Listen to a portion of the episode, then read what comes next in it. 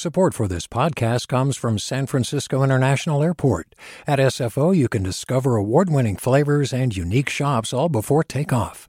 Learn more about what's at SFO at flysfo.com. Hey, it's Glenn Washington from Snap Judgment. And if you love what you're hearing, and I know you love what you're hearing, please consider becoming a KQED member get special access to cool events, behind the scenes footage, and so much more. Plus, you'll sleep better at night knowing you did your part for the community you depend upon. It's in you. Please be in it. Visit donate.kqed.org slash podcasts to sign up now. That's podcast with an S. Thanks. From KQED.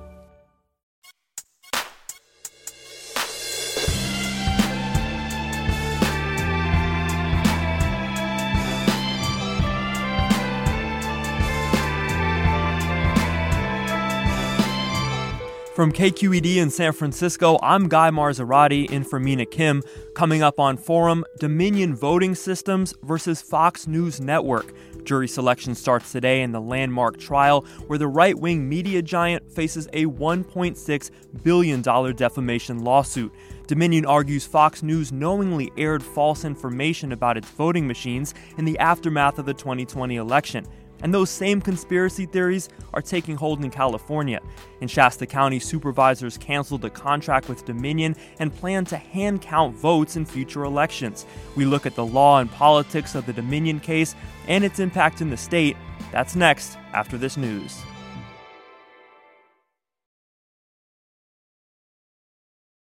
This is Forum. I'm Guy Marzorati in for Mina Kim. Jury selection begins today in a Delaware courtroom where Fox News is facing a $1.6 billion defamation suit. The plaintiff is Dominion Voting Systems, which is accusing Fox News of broadcasting conspiracies that the voting machines were part of a plot to steal the 2020 presidential election from Donald Trump. This hour will unpack the landmark case and hear how falsehoods about Dominion could dramatically reshape how elections are run in one California county. And we want to hear from you. What questions do you have about the lawsuit against Fox News? Email your comments and questions to forum at kqed.org or find us on Twitter, Facebook, or Instagram. We're at KQED Forum. And to start us off this hour, we're joined by Jeremy Peters, New York Times correspondent who's been following the lawsuit. Good morning, Jeremy. Good morning. So, to set us off here, uh, maybe give us a sense of just what's happening in Delaware Superior Court today, where this trial is set to take place. So the trial set to take place in Wilmington, Delaware, which um, m- many large American corporations are incorporated. Fox News being one of them because they have very uh, favorable um, incorporation laws there. So the court today, after two days of pre-trial hearings in which the judge set the parameters for how each side can or can and can't argue its case before the jury, today they select that jury. It's going to be made up of 12 people and six alternates. Um, they will be in the courtroom every day for what we expect to be the next six weeks. Uh, it, this could stretch on into the end of May.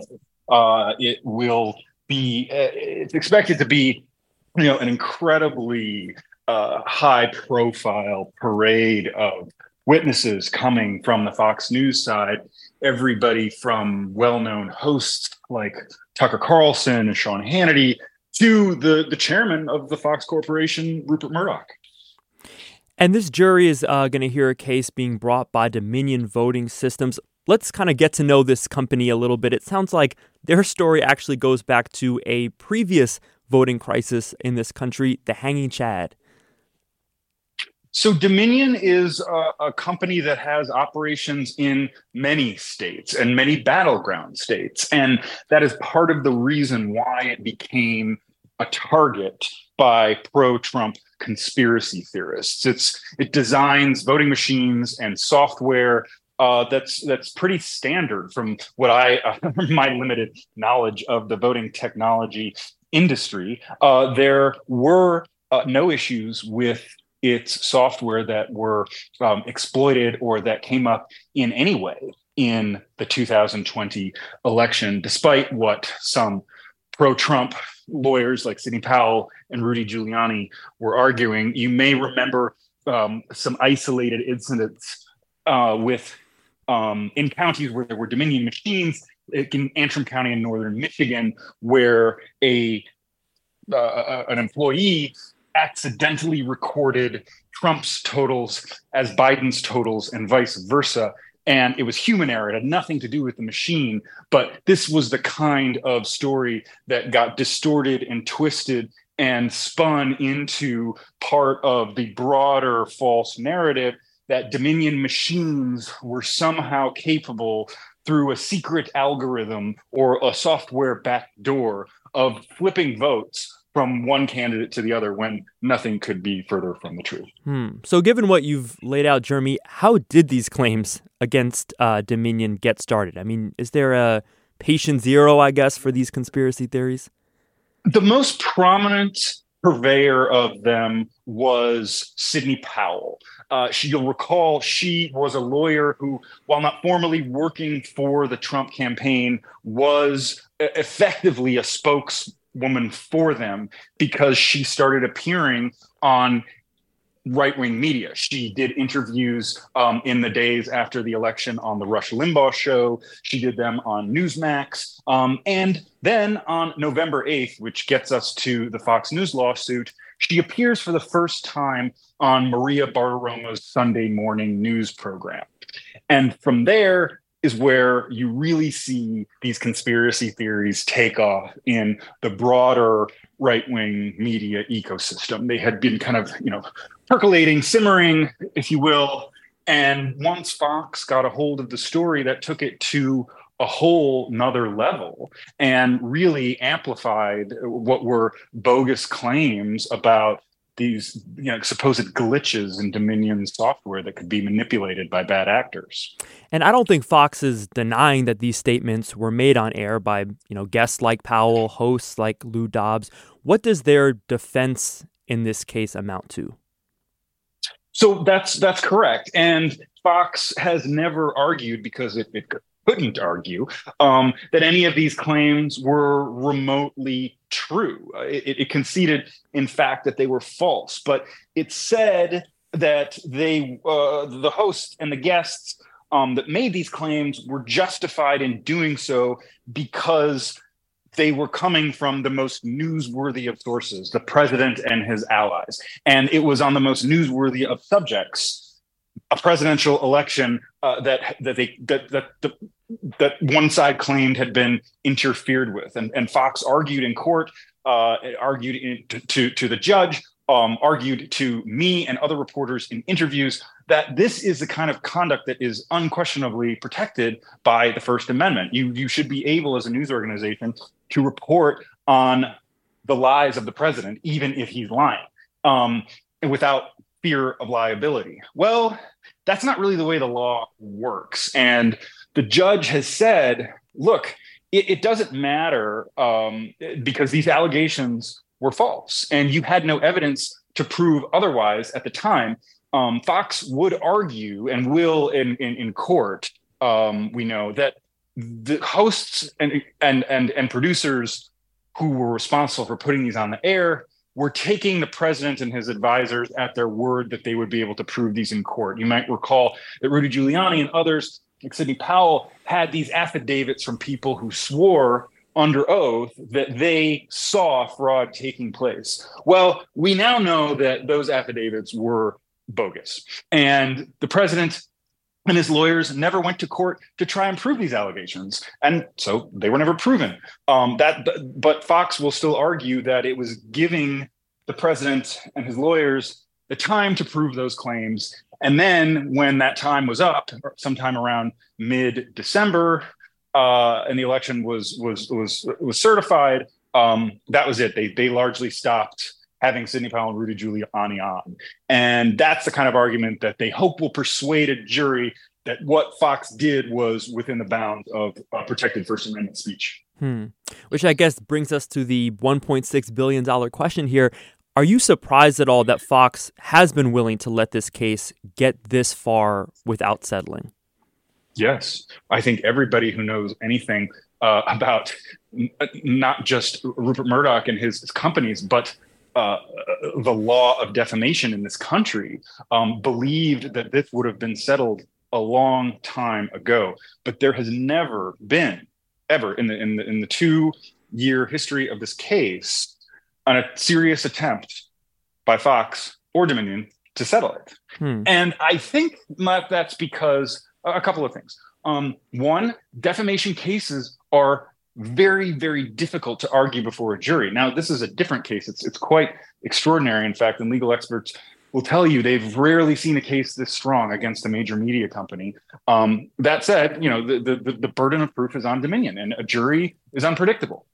So I think there was a little bit of a rolling of the dice there on Fox's part, but also I believe that its lawyers were telling the, the executives uh, at, at Fox Corporation headquarters in Los Angeles that they would beat this and that they never expected it to get to the point that it is now. And at this point, it's just too late to settle. I, I believe. I mean, my reporting tells me um, that you know uh, the key people involved 100% expect this the trial to begin on Monday. Mm-hmm.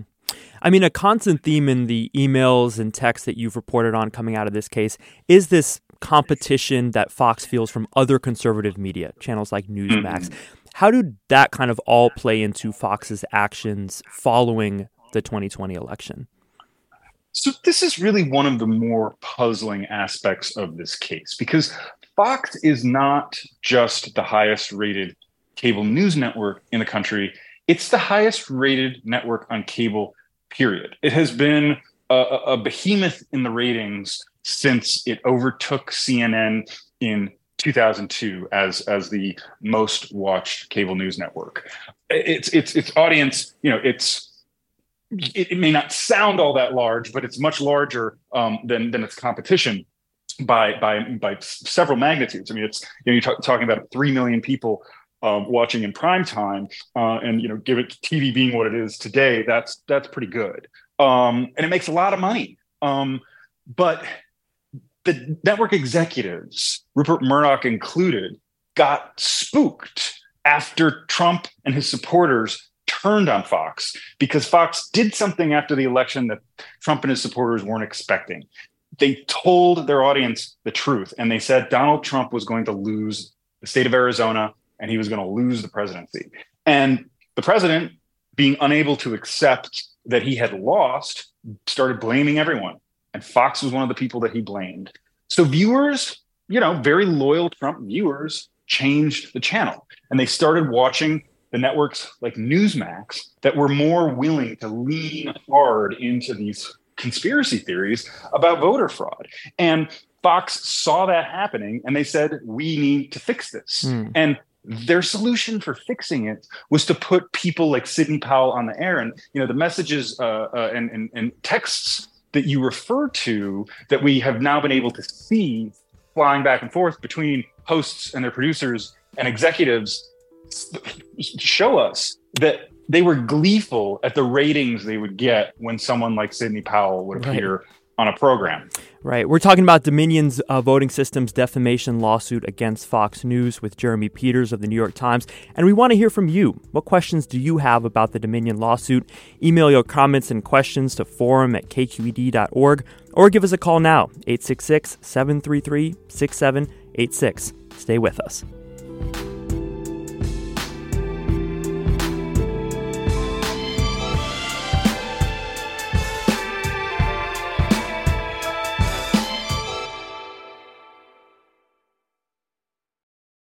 Support for Forum comes from San Francisco Opera. Set 10 years after a school shooting, the critically acclaimed opera Innocence takes us into a complex emotional journey where our understanding of innocence and guilt is constantly upended.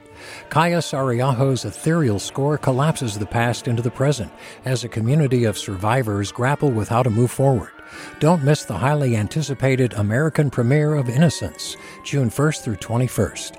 Learn more at sfopera.com.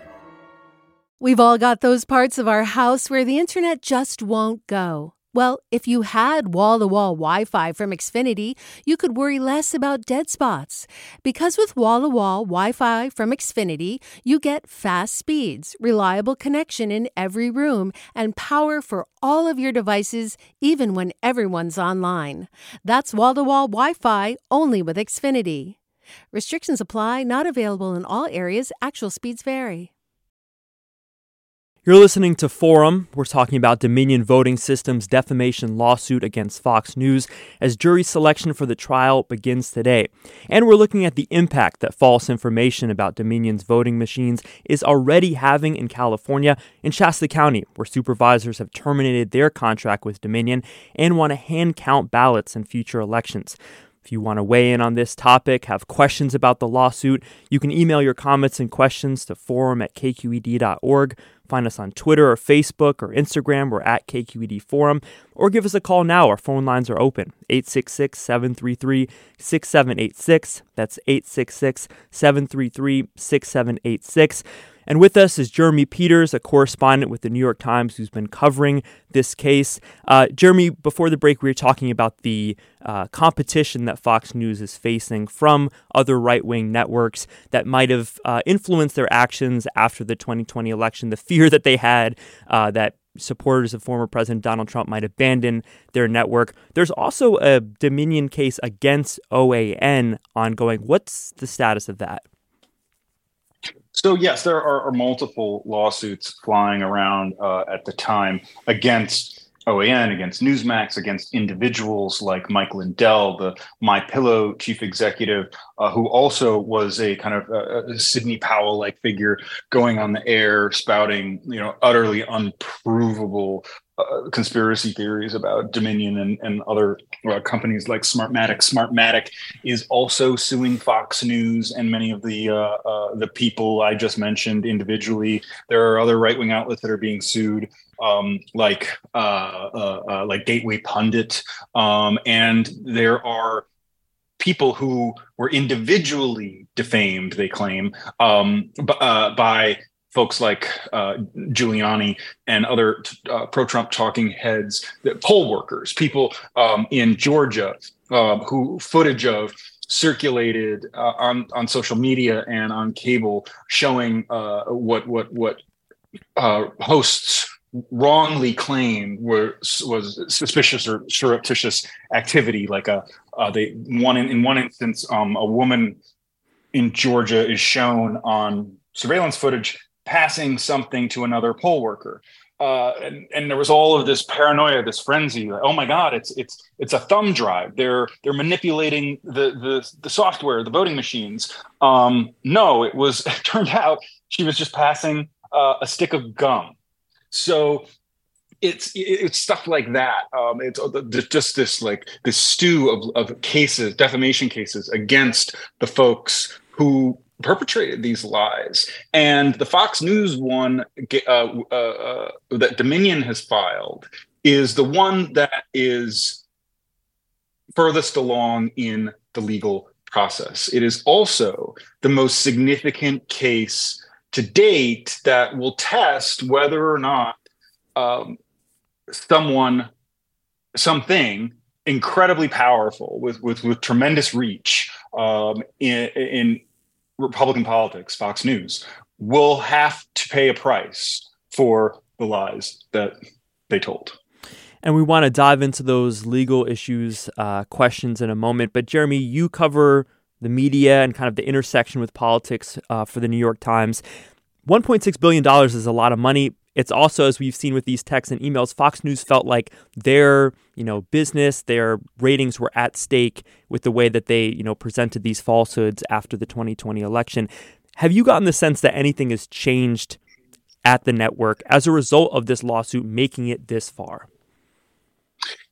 In a way, I've been surprised that they haven't been more chastened by this you know the the and that starts with the question that you asked me about why there hasn't been a settlement and how uh, how how unique that is in a case like this and and i just think that there are many people at fox who still believe that they did nothing wrong. And you can tell by the conduct of people like Tucker Carlson, who really, through the, the emails and text messages we've been able to see of his, the exchanges between him and his producers, they've been caught red handed telling their audience one thing while privately saying another, saying to each other that they think Trump is demonic, in Tucker Carlson's words, that he's a destroyer, um, that that his his his words, um, his his incitement um, uh, uh before January 6th was quote deadly. That's what Tucker Carlson said.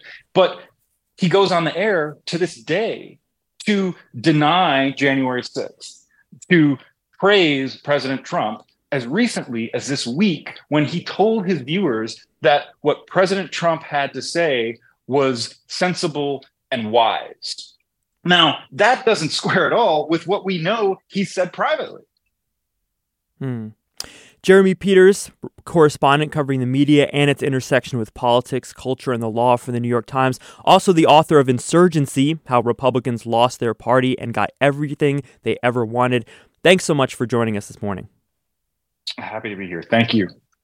And now we want to dive into some of the constitutional issues that this Dominion Fox News uh, case is raising. And joining us to do that is Jessica Levinson, professor of law at Loyola Law School in LA. Good morning, Jessica. Good morning. And Jessica, I want to start you off with a question from a listener, Peter, in San Francisco, that really gets to the heart of, I think, why a lot of uh, constitutional scholars are closely watching this case. Um, so let's go to Peter.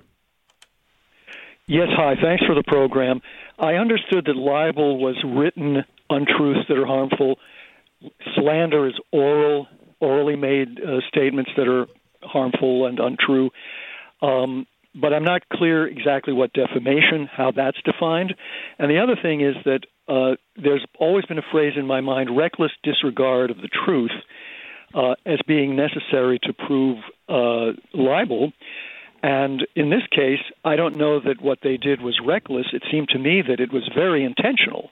It was very clear what they were they were going for the gain of pleasing their audience and not losing ratings. So it was extremely intentional and not reckless like say a drunk driver might be recklessly driving and zigging and zagging. They were aiming their car right at the truth each time. Jessica, this seems to get right at the heart of the case what Peter is asking about. When does kind of putting inaccuracies out there tip into defamation? So, this is a great question. And defamation law ultimately is a place where we allow people to be punished for what they say, which sounds like it raises First Amendment concerns because it does. And that's why defamation suits typically are quite difficult to prove. And that's why Peter's talking about this recklessness standard. So essentially, what we've decided is that there can be a punishment sometimes for what people say. That's okay under the First Amendment if they satisfy certain prongs for defamation. So, what do you need? You need a false statement. It's not an opinion, it's a false statement of fact. And you need to show that it's about the person who's suing, it's about plaintiff, that it causes damage, and then here's what we're really going to be fighting over when it comes to um, the Dominion case. It has to be made with actual malice. And that means that the statement was made either knowing that it was false or recklessly disregarding the falsity. Typically, that's incredibly difficult to prove. But in this case, as you've been discussing, we have text messages. In discovery, we have a lot of evidence that seems to be pointing towards the idea that they absolutely did know that what they were saying was false. And so those are the elements that we need for a defamation claim. This case, just one more point on this, this case is different because the judge has actually already ruled for Dominion on all of the elements except actual malice. So there are really only two live legal issues in this case. One is did um, did the defendants in this case, did Fox, did they act with actual malice, the hosts that are being sued? And the second is the level of involvement that Fox Corporation has with those statements. And those are really, in my mind, the two live issues here. And you mentioned that phrase, actual malice. what's the legal history for that standard that the Supreme Court has established for defamation? Yeah, great question. Actual malice, as I mentioned, it's a really difficult standard to prove because, again, we're punishing people for their speech. We're punishing them for what they're saying. So, actual malice really comes to us back from a case in the 1960s, a case called New York Times versus Sullivan. And what it says is when we're talking about a public figure and the public figure is suing, that what you need to show is not just negligence in making that false statement of fact, but we're not going to punish you until you can show that you knew, you knew it was false, or there were so many red flags that you acted with reckless disregard. So typically, you need some sort of smoking gun to satisfy that standard. Um, in this case, I think there's a real question as to whether or not we have those smoking guns. Right. Given all the, the text, the transcripts that we've seen in Discovery, I guess I'll ask you the same question I asked Jeremy Peters. Are you surprised, given all that, that Fox has not settled this case yet? So, yes and no. I mean, I'm not surprised that Fox didn't settle earlier in the sense that this is a huge amount of money. We have no idea what, if any, set, the settlement offer was. Um, the other thing is, I think up until really just about a week ago, there was still the chance that they would basically have a more favorable case to bring to the jury because that was before the judge ruled, essentially granting summary judgment on every issue other than that actual malice issue. So Fox wanted to come forward with a robust First Amendment defense. They wanted to claim that they something called the reporting privilege, essentially. Well, we were just reporting on what other people were saying, and we were just doing that in a neutral way. They also wanted to say that they were just reporting on the court filings that included those specific statements.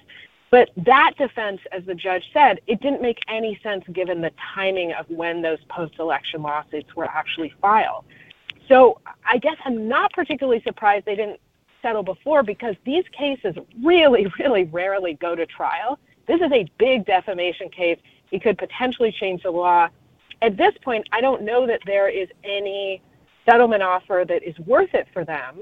Um, but I think that they will, to the extent possible, even though legally it's been foreclosed, they're going to continue to try and say to the jury, First Amendment, First Amendment, First Amendment. Hmm. We're talking with Jessica Levinson, professor of law at Loyola Law School. She's also the host of the podcast Passing Judgment. We're talking about Dominion's case against Fox News. As Jessica said, it's a big one, both the damages that Dominion is looking for and also the potential legal and constitutional ramifications. Jessica, you know, I guess Fox's argument in this is that the larger protections of press freedom are at stake with them. And in this case, what do you make of that? So I think we need to be incredibly careful before we ever punish the press.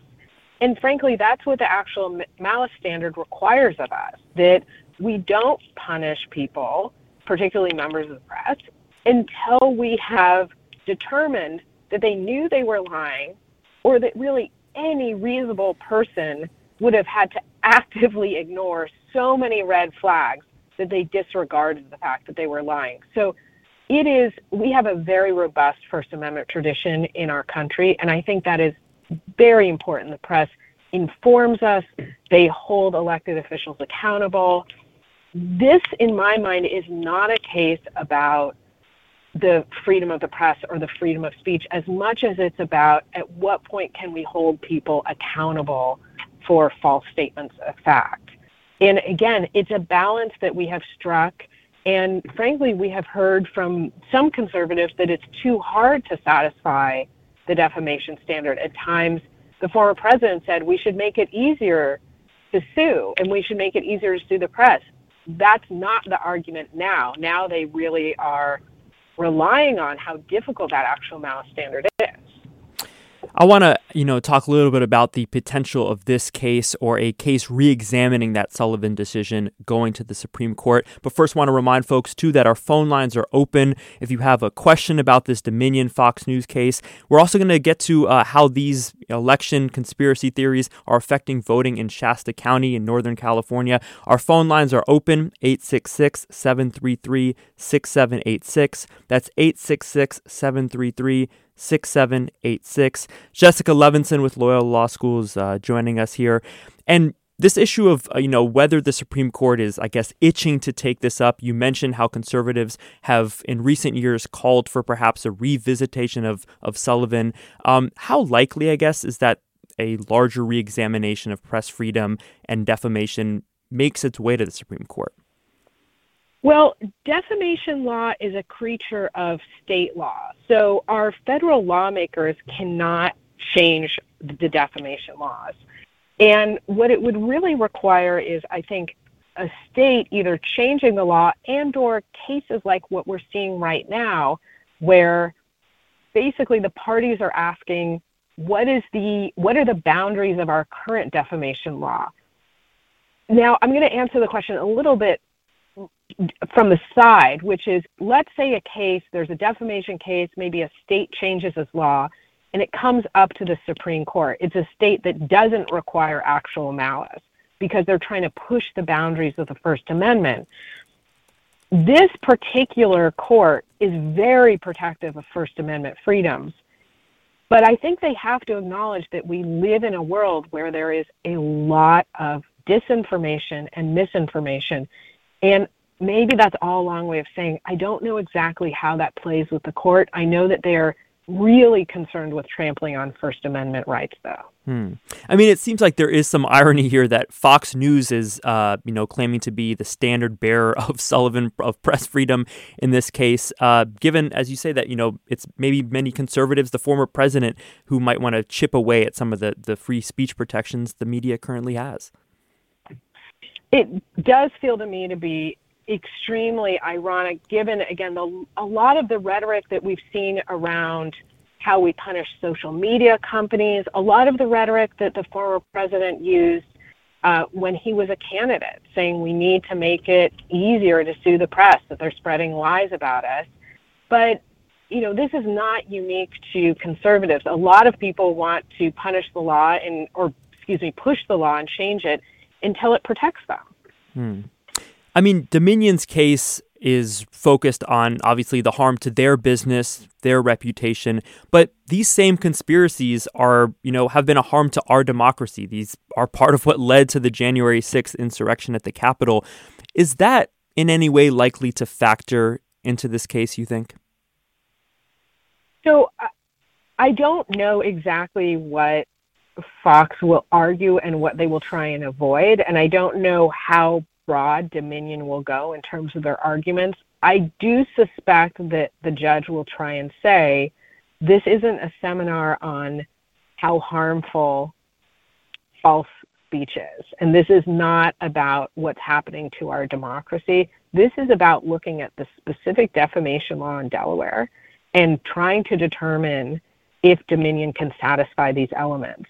Because a courtroom really unless you're in the Supreme Court, and then sometimes not even when you're in the Supreme Court, it's not the place to set new policy. Mm-hmm. Jessica Levinson, professor of law at Loyola Law School, also host of the podcast Passing Judgment. Thanks so much for joining this morning and, and sharing your thoughts on this Dominion case. Thank you. Coming up, we're going to be looking at how some of these same conspiracy theories about Dominion are affecting voting in Shasta County in Northern California. We want to hear from you if you've heard of misinformation about these machines in your own county or local elections. Email your comments and questions to forum at kqed.org or find us on Twitter, Facebook, Instagram. We're at KQED Forum or give us a call now. Phones are open.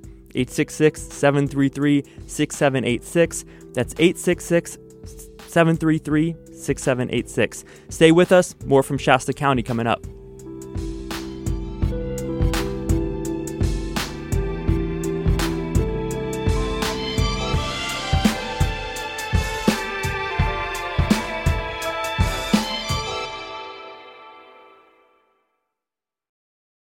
Support for Forum comes from San Francisco Opera. Set 10 years after a school shooting, the critically acclaimed opera Innocence takes us into a complex emotional journey where our understanding of innocence and guilt is constantly upended.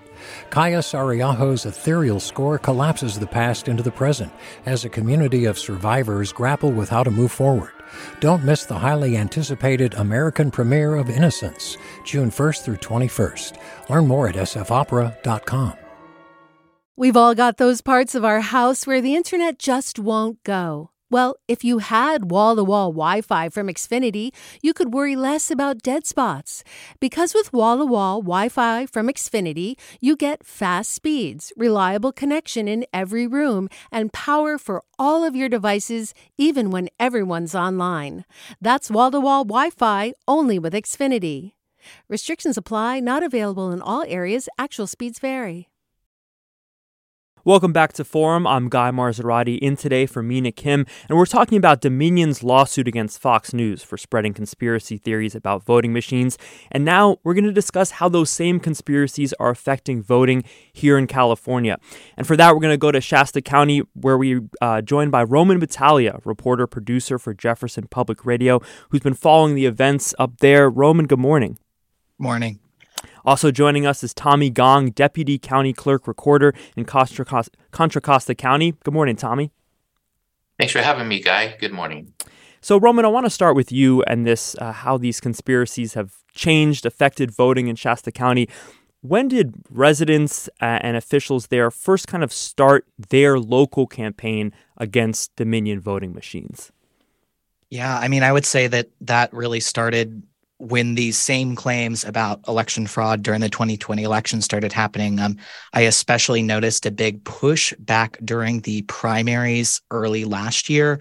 Uh, I talked with some of the people on the board of supervisors right now, the current board chair, Patrick Jones, who was basically telling me, like, it doesn't smell right. Like, he doesn't think there's something right in the election the way it was going and you know thinks there's fraud but doesn't really say where the fraud is or proving where it's actually coming from. And I think that's really when we started to see things sort of kick up and get to where we've gotten to now in Shasta County, which is just sort of, you know, very interesting in terms of how they're changing their election system. And I think it's worth noting this is kind of just the latest political drama on the Shasta County Board of Supervisors. Last year, a supervisor was recalled over opposition to COVID restrictions. Are there any of the same players involved in this voting machine dominion controversy? Yeah, yeah. Um, so there was that recall last year, and I, I think for people to know, Shasta County is a very conservative county in Northern California. Um, all five of the Board of Supervisors members are Republican. Some of them are more conservative than others, but it's been leaning more and more conservative in recent years.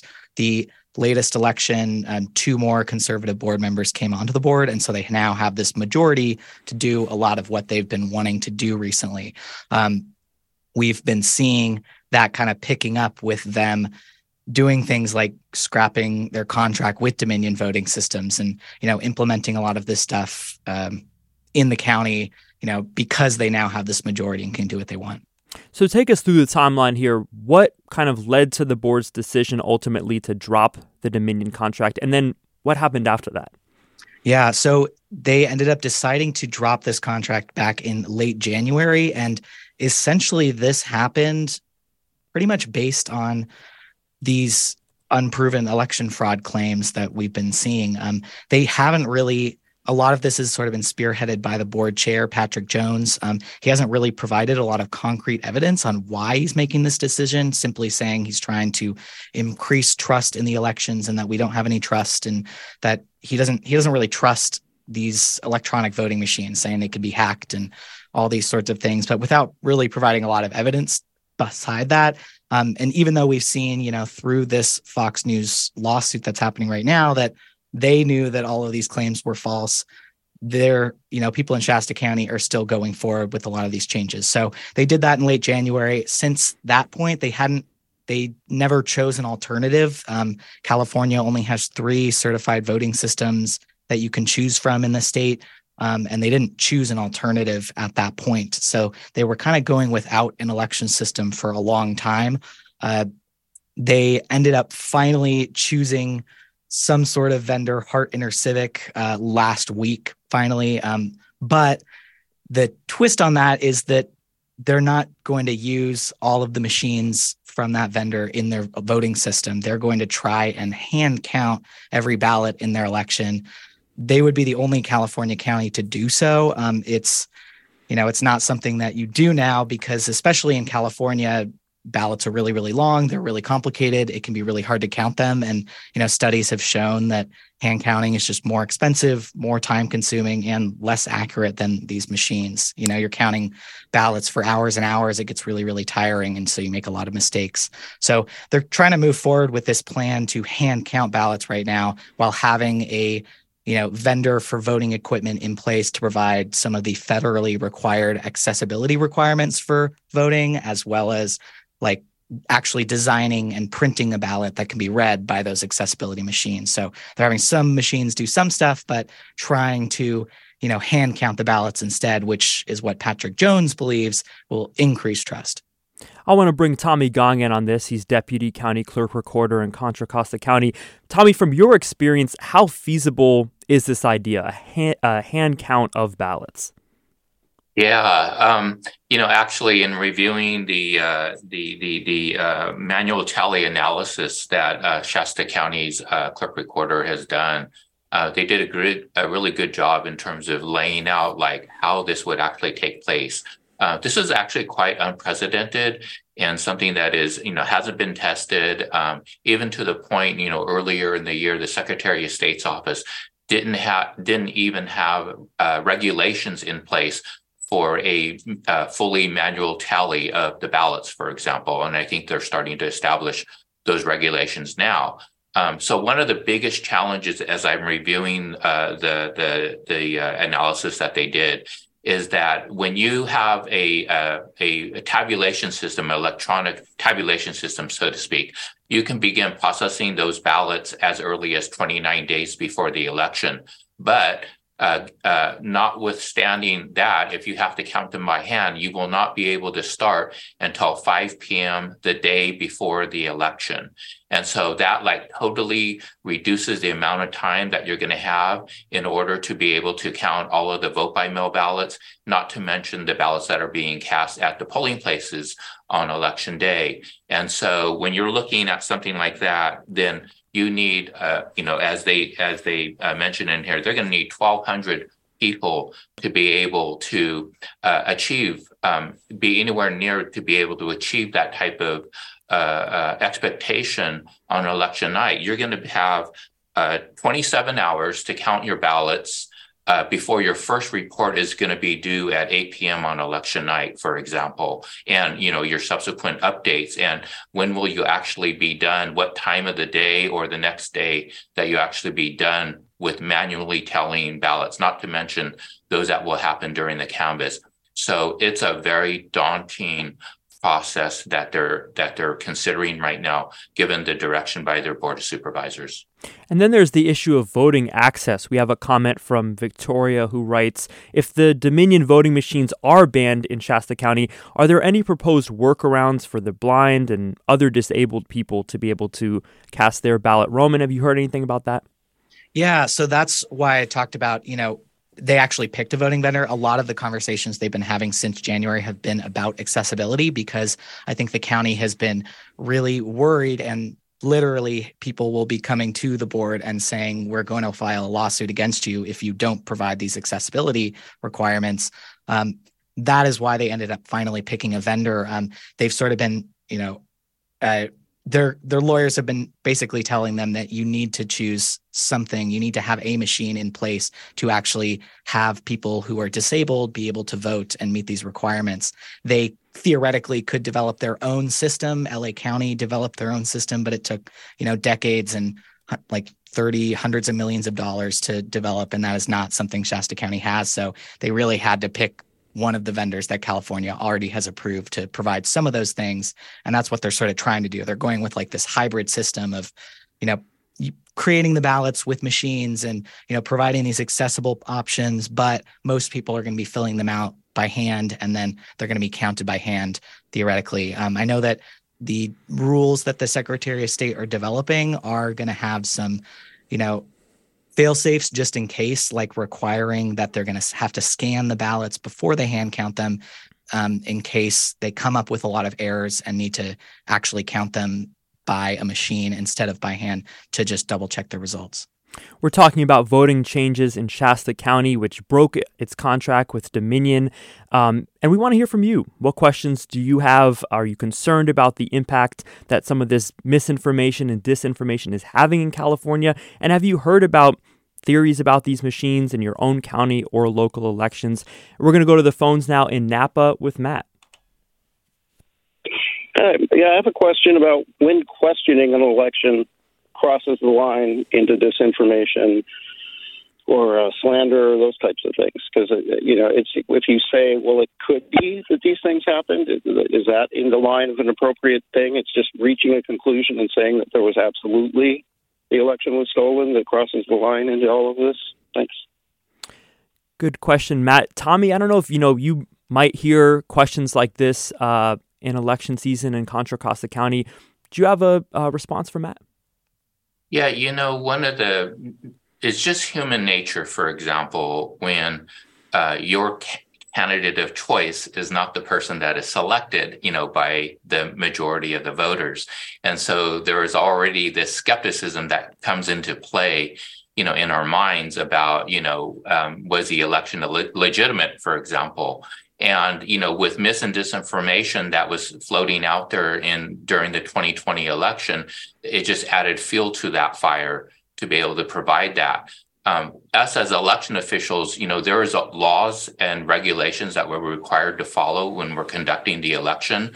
It has evolved over a hundred years in California, for example, and there was been a lot of safeguards and ba- checks and balances in the process, such as the requirement how you're supposed to, uh, the security involved in your voting system, the testing that you're doing before, uh, during, and after the uh, election process is taking place.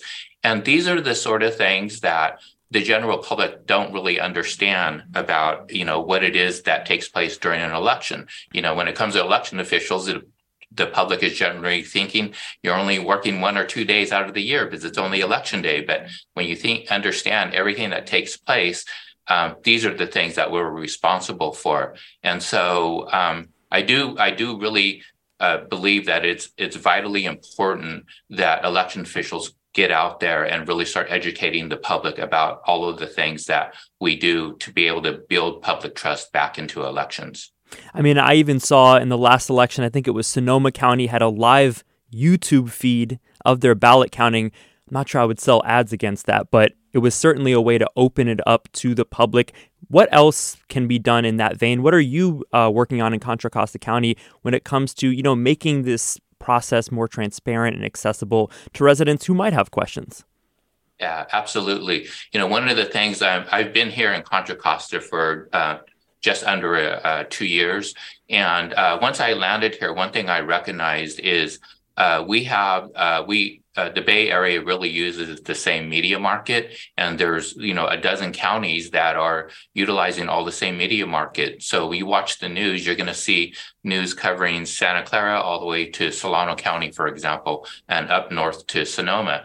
And so one of the things that we've done is uh, we've approached all of the counties comprising of the Bay Area to work collectively and to be able to really stand in solidarity with all the things that that we do and putting our heads together about what we can do to actually educate the public about the things uh, regarding elections uh, so that there's greater understanding and greater trust in the process.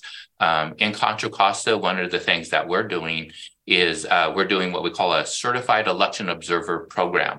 And typically, an observer is going to come who's representing a candidate or the candidate themselves to see, you know, the ballots being processed. We've actually taken it a step further by reaching out to uh, people who are uh, uh nonpartisan, really have an interest in the election process, and they come and they observe all of the uh, uh, uh, processes that we perform.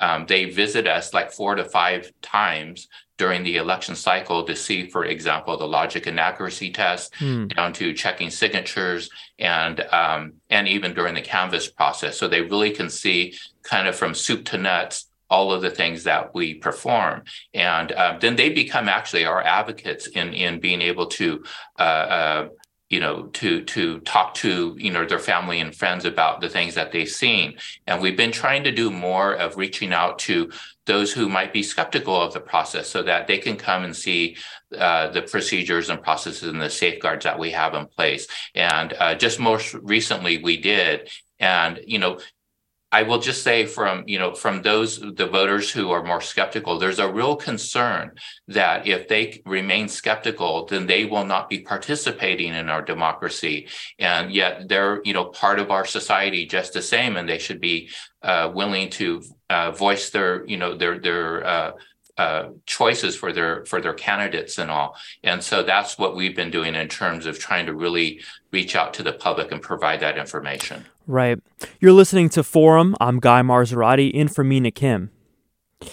And Roman Battaglia, reporter for Jefferson Public Radio, who's been following these events in, in Shasta County, we have a comment from a listener, Don, who writes I'm a Shasta County resident and I'm greatly disappointed in the nonsense that some county board members, including Patrick Henry Jones, have with the voting process. Don writes that for some reason Mr. Jones is prioritizing this major non issue instead of addressing dramatically more important issues, which he lists as wildfire fuel reduction, homelessness, and crime. Roman, is that something you've heard from residents at all that this, you know, push to get rid of the Dominion contract to move towards this really novel idea of a hand count is maybe not should not be the top priority for the board of supervisors? That has been a big topic at the Board of Supervisors meetings every time they talk about this. Um, I hear a lot of residents and even some of the supervisors, including uh, Mary Rickert, who's one of the, uh, I guess, le- less conservative members of the board, uh, talk about how, you know, this is just very financially irresponsible to be spending all of this money, getting rid of, you know, a voting system that you've already had and that has worked and that elected all of these supervisors currently, you know, just to replace it with something based on unproven theories. Um, it's going to cost them a lot of money, at least, you know, around $2 million just to sign a new contract with Hart over the next two years, plus $1.6 million to hire those 1,200 staff Tommy mentioned just to count the ballots. Those are only temporary staff too. I don't, I don't know where you're going to get 1,200 staff members in Shasta County, but they'll have to figure it out essentially. And yeah, there's a lot of other issues in the county. And I think a lot of people are concerned that why are we spending all of our money on things like voting systems that already worked in the first place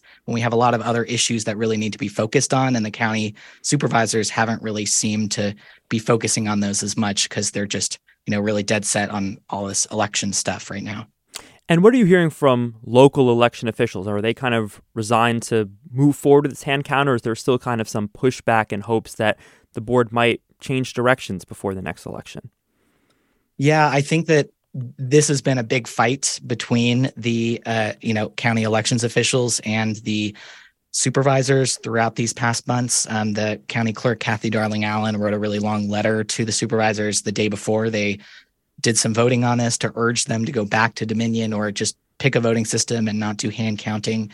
Um, but they ended up not going with that idea. And, you know, it, it's they're going to have to do a lot of stuff with this work. I think that one thing that I heard Kathy Darling Allen say in last week's meeting was that, you know, the supervisors are essentially setting up the county elections office to fail because it's going to take so much time, effort, and money to do all of this hand counting stuff. And then the hand counting will probably turn out to be less accurate than the machines, anyways. So they're really you're putting a lot of work and you know stuff on top of the elections department that they shouldn't have to be doing. Um, I think that's they're going to do it because the county supervisors have told them to, but they're not going to be really happy about it. That's Roman Battaglia, reporter with Jefferson Public Radio, joining us to talk about voting changes in Shasta County. Thanks so much, Roman. Yeah, thank you.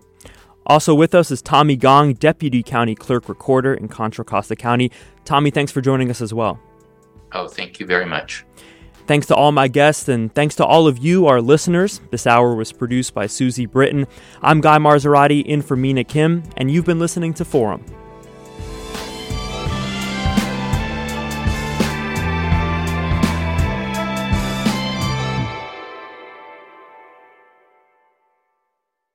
Funds for the production of KQED's Forum are provided by the John S. and James L. Knight Foundation, the Generosity Foundation, the Germanacos Foundation, and the Heising Simons Foundation.